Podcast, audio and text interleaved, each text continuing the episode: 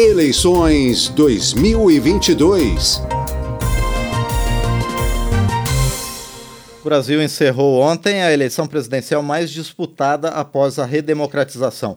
O presidente Luiz Inácio Lula da Silva venceu o segundo turno com 50,9% dos votos válidos, uma diferença em termos numéricos de pouco mais de 2 milhões de votos em um universo de 124 milhões de votos válidos. Lula volta à presidência para seu primeiro, para seu terceiro mandato. O primeiro foi em 2003 e ele conseguiu na época a reeleição. Nos estados, a disputa aconteceu em 12 unidades da federação em segundo turno. E agora o painel eletrônico vai repercutir o resultado dessa eleição com duas cientistas políticas, a professora da Universidade de São Carlos, Maria do Socorro Braga, e a professora Beatriz Rey, da Universidade Johns Hopkins, para a gente entender como vai ficar o tabuleiro político no país. Beatriz, bom dia. Bom dia, Márcio. E Maria do Socorro, bom dia também. Bom dia, Márcio e Beatriz. Prazer estar aqui com vocês. Prazer é nosso em receber vocês duas aqui no painel eletrônico. E eu gostaria de começar perguntando então para Beatriz, porque em seu primeiro discurso, o presidente Lula afirmou que não existem dois Brasis. Qual o tamanho do desafio do novo presidente para pacificar e reunificar o país, Beatriz?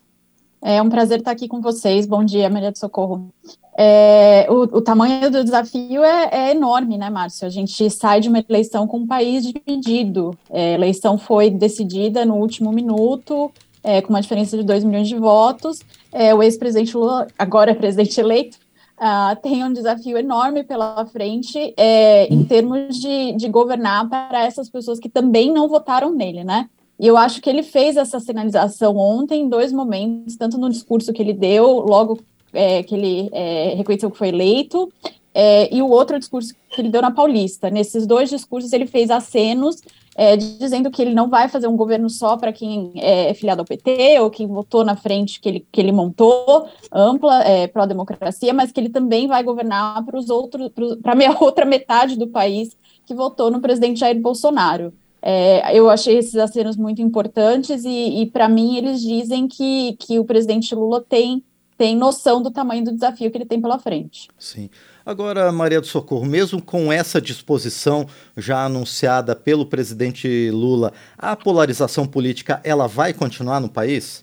Sim, ela, ela vai continuar, porque, como bem já, já disse a Beatriz, é, e os dados né, sinalizaram ontem, o país está dividido.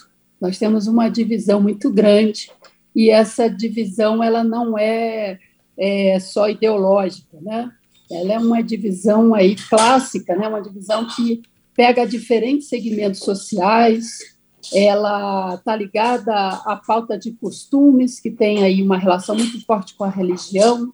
Ah, então, são, são divisões, né, na verdade, são várias divisões ah, que vão permanecer aí por algum tempo, até, claro, os próximos governos e o governo do, do ex-presidente Lula, então, quando, é, já quando foi empossado, né, é, terá esse grande desafio mesmo, né, de administrar um país com divisões intensas, muito fortes, né, e vai continuar, porque essa esse resultado mostra o quanto o bolsonarismo, chamado movimento bolsonarismo, o grupo que está ao redor do atual presidente sai muito fortalecido dessas eleições, né?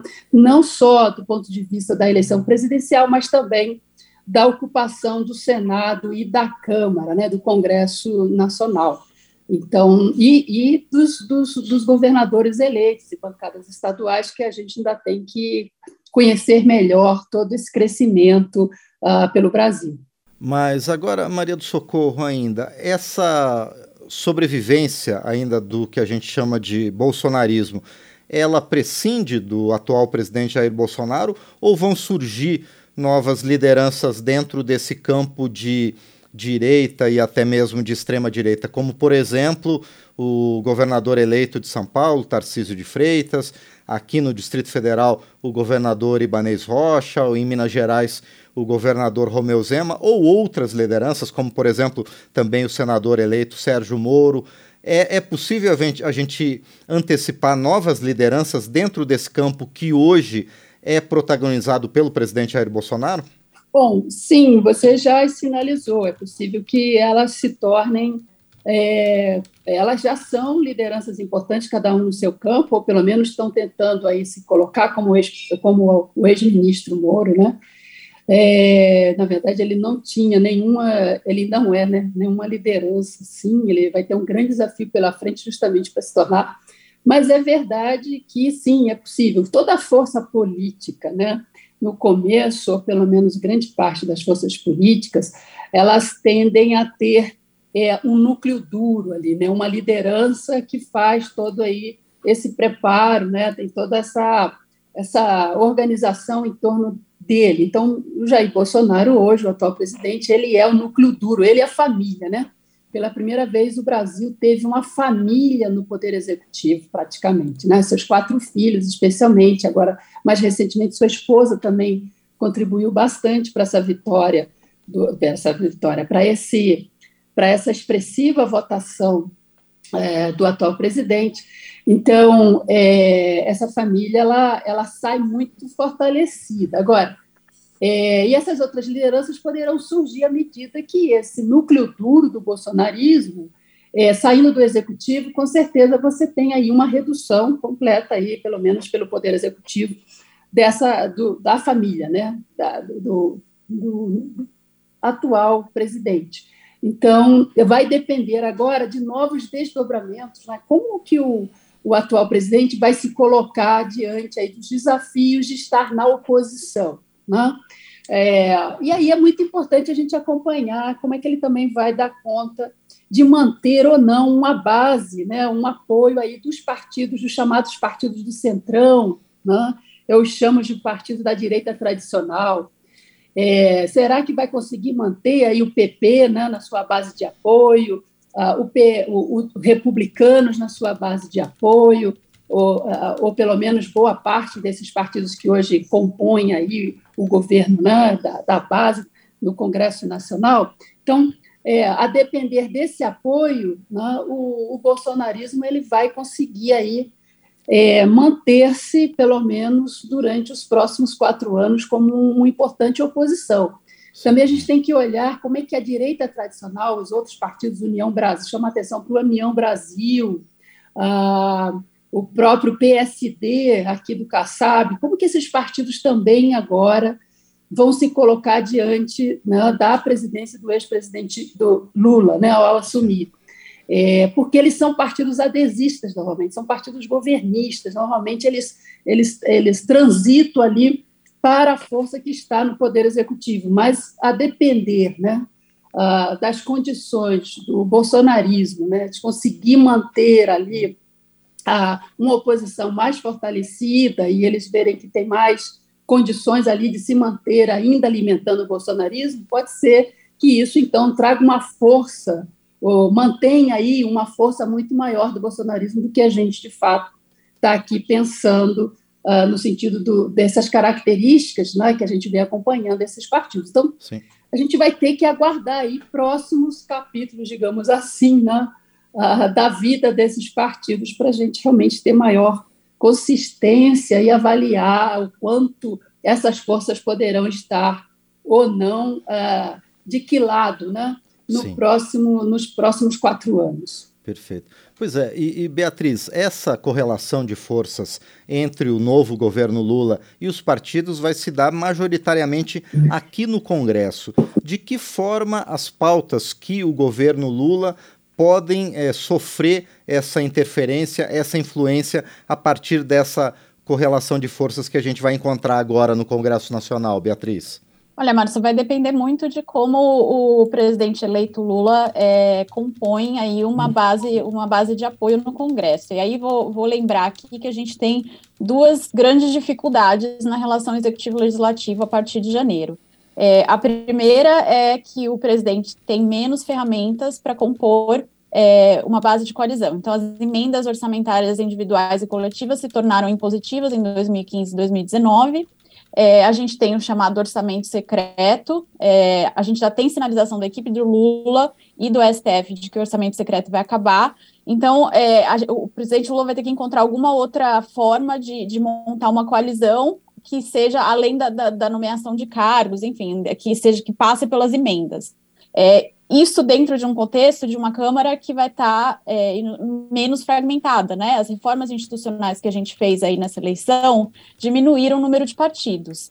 É, isso seria bom, é, só que com menos ferramentas, pode ser que tenha introduza um nível de incerteza aí para o presidente Lula.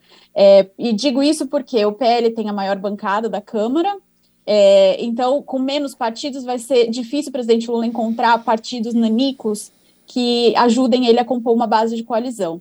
Então, é, é difícil saber o quanto é, ele vai conseguir é, passar da agenda dele, segurar a agenda dele no Congresso, até a gente entender melhor como é que ele vai fazer essa gestão da coalizão é, no Executivo, nesse cenário em que ele tem menos ferramenta, é, em que o, o sistema partidário está menos fragmentado, é, enfim, acho que a gente tem que observar aí como é que as forças vão se, se pronunciar, os atores vão se pronunciar nos próximos, nos próximos meses, principalmente sobre orçamento secreto. Acho que a definição sobre orçamento secreto é, vai ser essencial, porque vai dar ou não é, uma ferramenta para o presidente Lula conseguir construir uma base de coalizão estável, né?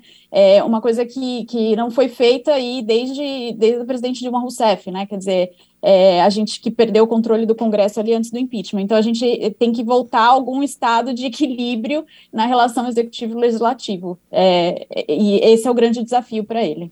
E, e, Beatriz, quais devem ser as pautas que devem ser tratadas no Congresso? O presidente Arthur Lira, na, no discurso em que ele é, reconheceu a vitória e parabenizou o presidente Lula pela vitória em segundo turno, ele falou sobre a continuidade das reformas que são uma pauta muito presente no Congresso atual, devido também à correlação de forças. Essas reformas elas devem continuar, por exemplo, reforma administrativa, é, reforma tributária e outras, mas além disso, Beatriz, você acha, por exemplo, que as pautas de costume, que foram muito caras ao atual governo, elas vão continuar sendo discutidas no Congresso? É, se o executivo conseguir recuperar algum protagonismo é, de formulação de políticas públicas, o que foi perdido no governo Bolsonaro, não. É, eu não vejo o governo Lula com interesse em pautas de costume. Ontem, no discurso, ele deixou bem claro uma preocupação com a fome, é, com a situação de desigualdade no país, que aumentou, então acho que a prioridade vai ser essa. Dito isso, é, ele está fazendo um governo, como eu disse no começo, que não vai ser só para o PT, né? não vai ser só para quem faz parte da base do partido. Então, essas reformas administrativas, tributárias, eu imagino que ele, ele continue, né? É, a versão que vai ser discutida, a, qual especificação, né, em, que tipo de reforma vai ser feita, vai depender da relação dele com o executivo. Agora, essas reformas eu espero que ele continue, mesmo porque, é, uma vez que os controles artificiais aí de inflação, de preço de gasolina acabarem, o que o governo Bolsonaro fez para se, se reeleger, é, a situação econômica vai piorar, né? E, e, e, essa conta vai chegar, essa conta vai chegar. Então, as reformas econômicas vão ter que ser priorizadas junto com essa pauta de social, de, de desigualdade de fome que o presidente Lula sinalizou ontem. Perfeito.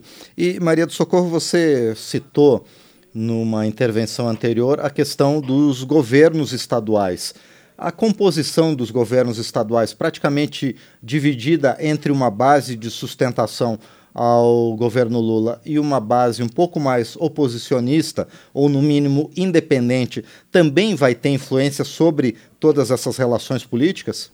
Vai ter influência, né? Essa relação federativa no Brasil é muito importante. Agora, é, o executivo ele tem ali né, a chave do cofre. Né?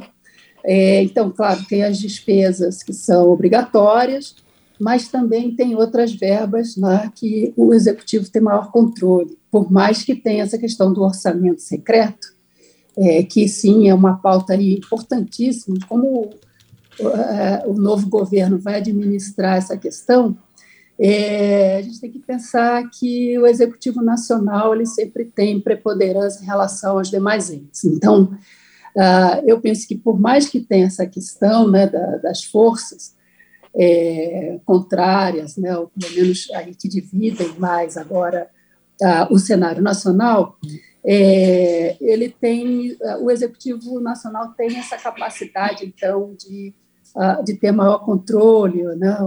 Eu, e ainda mais sendo o ex-presidente Lula o, o atual, o próximo chefe né, desse executivo, né? Ele tem ele tem características muito interessantes nesse sentido, né, de, de conseguir conciliar é, eixos contraditórios, né, oposicionistas, melhor dizendo, né?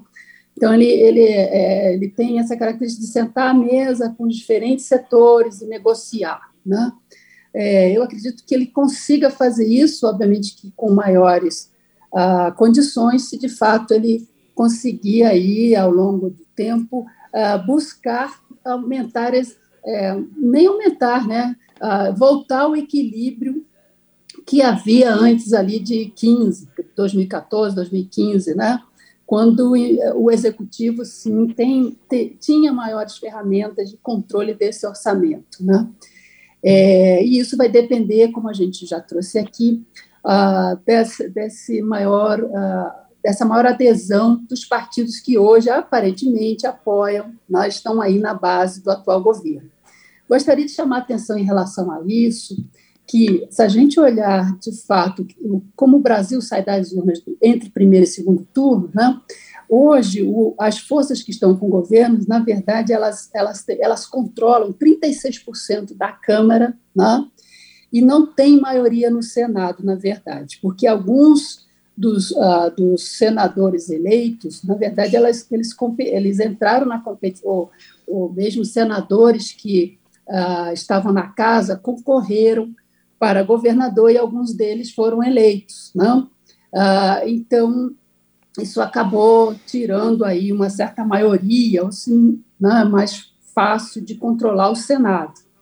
É, então, se a gente olhar e, e, e, pensar em outros governos, ou mesmo, mesmo o governo é, petista, né, se eu não me engano, foi o primeiro ou o segundo, é, a gente vai ter dificuldades. Né? O, o, executivo, claro que tinha maiores instrumentos de negociação e de controle é, com, o, com o Congresso, é, mas ele nunca teve a maioria. Né? O PT nunca consegue sair, nunca conseguiu sair das eleições com uma maioria, aliás, qualquer partido né, que eleja o presidente, né, ou mesmo a coalizão que elege o presidente.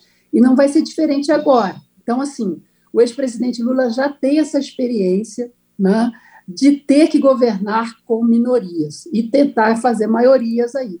Então, é uma questão de negociação e a democracia, a, a democracia e o nosso sistema multipartidário, claro que ele cria maiores dificuldades, mas ele está realmente mais concentrado em alguns partidos. Então, esse multipartidarismo, ele também, por outro lado, traz maior flexibilidade pro, para o executivo, para o chefe do executivo conseguir é, negociar né, e uh, conseguir maior grau de governabilidade. Tudo, tudo vai depender aí também, o que a gente pode pensar é do preço dessas negociações.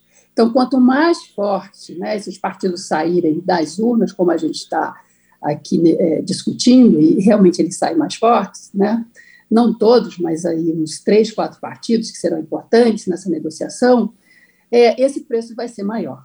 Tá? Esse preço pode ser pode ser pago em diferentes moedas, a é, ocupação de ministérios, autarquias, né, controles de bancos e outras um, e outras moedas de troca. Né? Mas isso faz parte de uma democracia, né? seja ela parlamentarista, seja ela presidencialista. Perfeito. Nós estamos conversando com a professora da Universidade de São Carlos, Maria do Socorro Braga, e também a professora da Universidade Johns Hopkins, Beatriz Reis, a respeito do resultado das urnas ontem em segundo turno e as perspectivas para o Brasil e aqui para o Congresso Nacional a partir dessa nova configuração, tanto aqui do Congresso Nacional quanto do Poder Executivo. É, Maria do Socorro, é, você comentou, e a Beatriz também havia falado, sobre essa questão do orçamento secreto, das emendas impositivas, como um forte instrumento do parlamento é, na formulação até de políticas públicas e na execução dessas ações é, de governo. Agora, aqui na Câmara dos Deputados está sendo discutida a figura do semipresidencialismo que seria um híbrido entre o atual presidencialismo e alguns aspectos do parlamentarismo, principalmente na forma que tem sido adotada em alguns países da Europa. Com essa questão do orçamento mais nas mãos do Congresso, a gente já não está num semipresidencialismo de fato, mesmo não sendo de direito, Maria do Socorro? É, aparentemente sim, porque o, o, Arthur Lira ele acabou tendo um poder praticamente de primeiro-ministro, né? Tem, nesse sentido, sim, é, mas ele não tem uma agenda própria, né? Então, digamos assim, ele não criou uma agenda própria do ponto de vista de discussão, de, inclusive de trazer políticas alternativas ou de fazer frente a uma agenda do executivo, né? talvez isso tenha acontecido antes, né, no governo Dilma, né, quando o Eduardo, acho que o Eduardo Cunha, de fato, criou ali né, um, um, um, grupo muito forte ao redor de si, e ele, se, e ele então trazia as chamadas pautas bombas, né, que é, naquele contexto de uma crise econômica muito forte, se tornaram, uh, ou levou à inviabilidade, entre outros fatores, daquele governo. Né?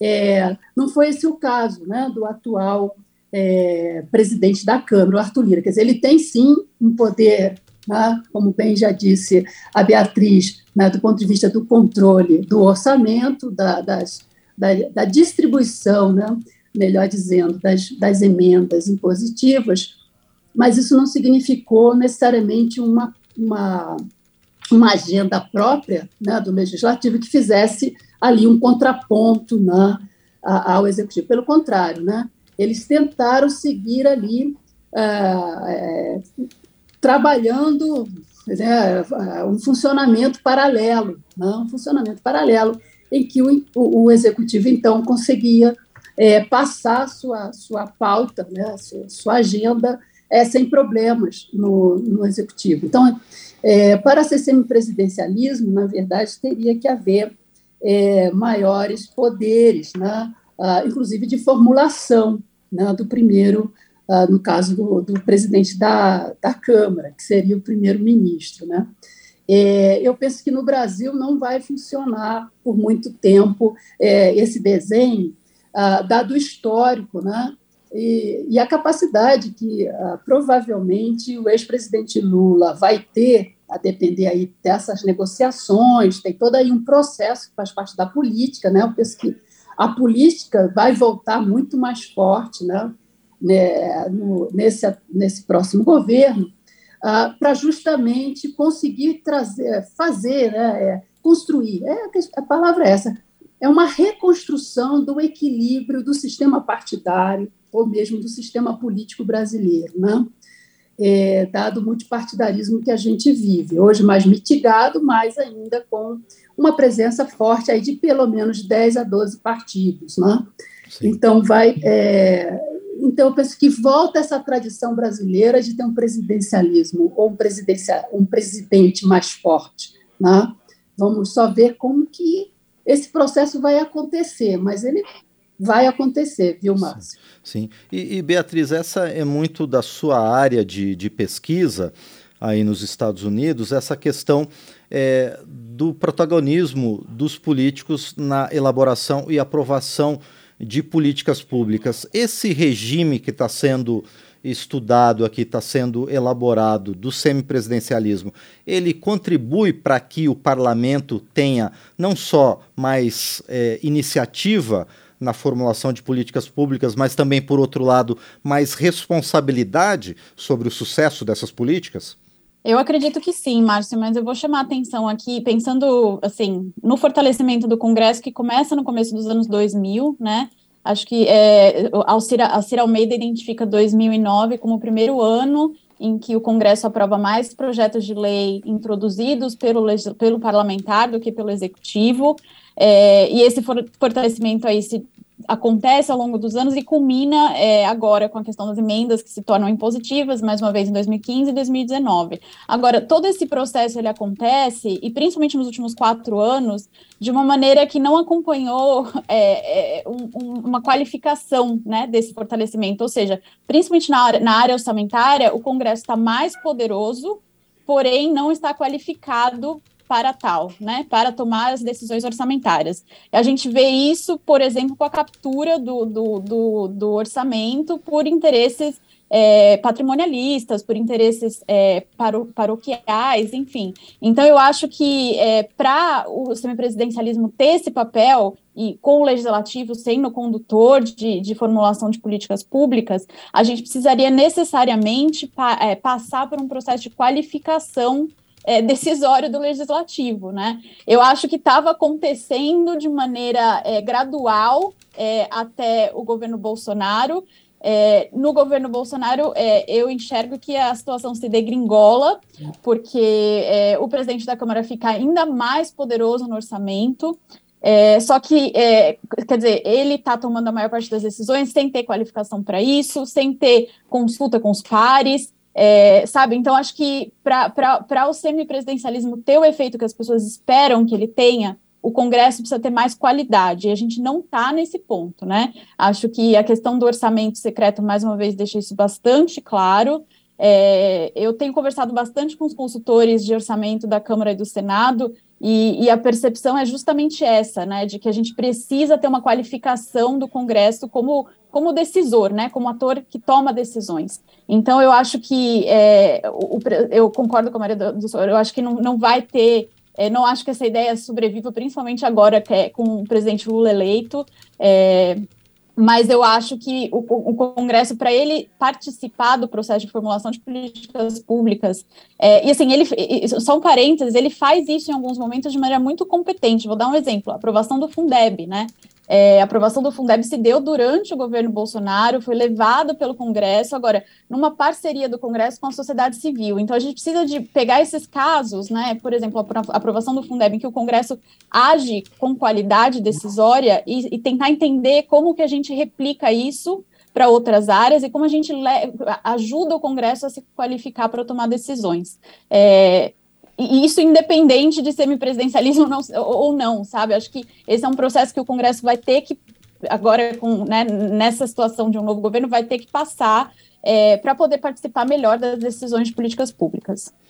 E, e Beatriz, é, agora um outro tópico, de que forma a eleição do presidente Lula repercutiu internacionalmente, tanto nas sociedades quanto no meio acadêmico que acompanha especialmente o que acontece aqui no Brasil? Bom, no meio político, o presidente Joe Biden reconheceu a eleição do, do presidente Lula quase imediatamente ontem, é, é, ligou para o presidente Lula, a Casa Branca soltou uma nota, a gente viu uma série de reconhecimentos na sequência, União Europeia, o presidente é, Macron na França, é, é, assim, foi uma série de reconhecimentos, assim, meio que instantâneos, né, então, é, o que eu, o que eu é, acho que foi positivo, até para diminuir é, o incentivo de qualquer contestação do resultado eleitoral dentro do país.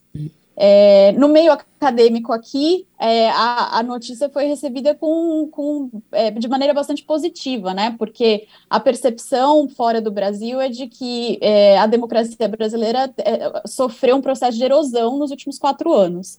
É, então, a, a, eleição do presidente Lula seria como se parar a sangria, né? A gente vai dar uma respirada e pensar em como restabelecer aí o equilíbrio democrático no país. Então, é, eu trabalho dentro de um instituto aqui em Johns Hopkins, que é um instituto focado no estudo da democracia, é, e todos estavam muito apreensivos sobre o resultado da eleição de ontem. E, e agora a sensação é de alívio, né? Que o Brasil é um país muito importante na América Latina, é, então, ter um, um presidente que, que, eleito que adere ao sistema democrático é, é, muito importante. Agora, eu digo isso, Márcio, e assim, são aí no Brasil nove horas, até agora o presidente Jair Bolsonaro não reconheceu ter perdido a eleição ontem. Né? Então, acho que a gente não pode perder isso de vista. É, se eu não me engano, a última vez que demorou foi na eleição de 2002, quando o candidato José Serra demorou, acho que até 11 horas da noite, quer dizer, a gente está 9 horas da manhã do dia seguinte, e não teve uma palavra de Jair Bolsonaro é, parabenizando o presidente Lula por ter sido eleito. Daí a gente tira o nível de erosão democrática, né? Quer dizer, é um preceito base, definição mínima de democracia, é um sistema em que as pessoas, os partidos competem para eleição e perdem, aceitam porque podem competir na próxima. É, o presidente Jair Bolsonaro não está aderindo aí às regras do jogo até agora. Pois é. Bom, e eu vou repassar essa sua observação para Maria do Socorro também. O fato do presidente Jair Bolsonaro não ter reconhecido até agora realmente é, foge muito dos padrões, né, dos hábitos políticos que a gente acompanha. Mas, por outro lado, como a Beatriz havia é, comentado antes, o presidente Arthur Lira ir imediatamente a público reconhecer a vitória, o presidente do Senado Rodrigo Pacheco, outras lideranças políticas, inclusive da base de apoio do presidente Jair Bolsonaro, também terem feito esse reconhecimento e parabenizado o presidente Lula pela vitória, neutraliza um pouquinho essa atitude até agora silente do presidente Jair Bolsonaro?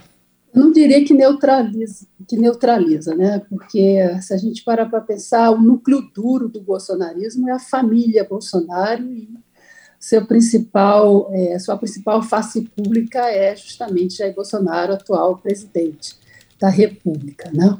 Então, de fato, do ponto de vista desses conceitos básicos, né, mínimos de democracia, onde a alternância de poder, de grupo político no poder é fundamental, né?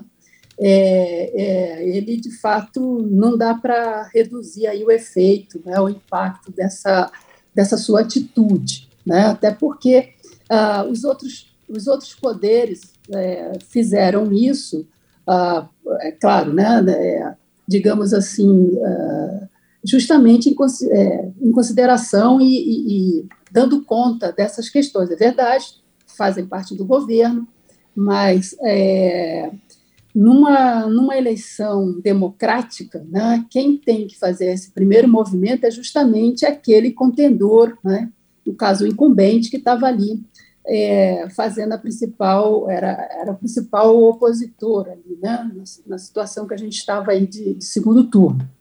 Ah, então, a expectativa é que ele ainda faça isso, não, mas se ele não fizer, é, vai, é, assim, não surpreende também, né? Que nós não estamos, na verdade, tratando há algum tempo de uma democracia liberal em termos clássicos. Nós estamos falando, desde que o atual presidente assumiu, de uma democracia iliberal, né? iliberal é, em vários sentidos. Né? Desde então, ele, ele fez todo um movimento né? para é, desconsiderar e mesmo tirar toda a legitimidade, todo o poder é, da justiça eleitoral. Isso, foi, isso é básico em, em todos, os, uh, todos os contextos que a gente compara uh, de democracia e que assumiram líderes autoritários, né, uh, populistas, ligados ao que a gente está chamando de extrema-direita, eles têm essa atitude. Né? É um comportamento esperado. Então, sim, não me surpreende nada né, essa, essa atitude, esse comportamento do, do nosso atual presidente.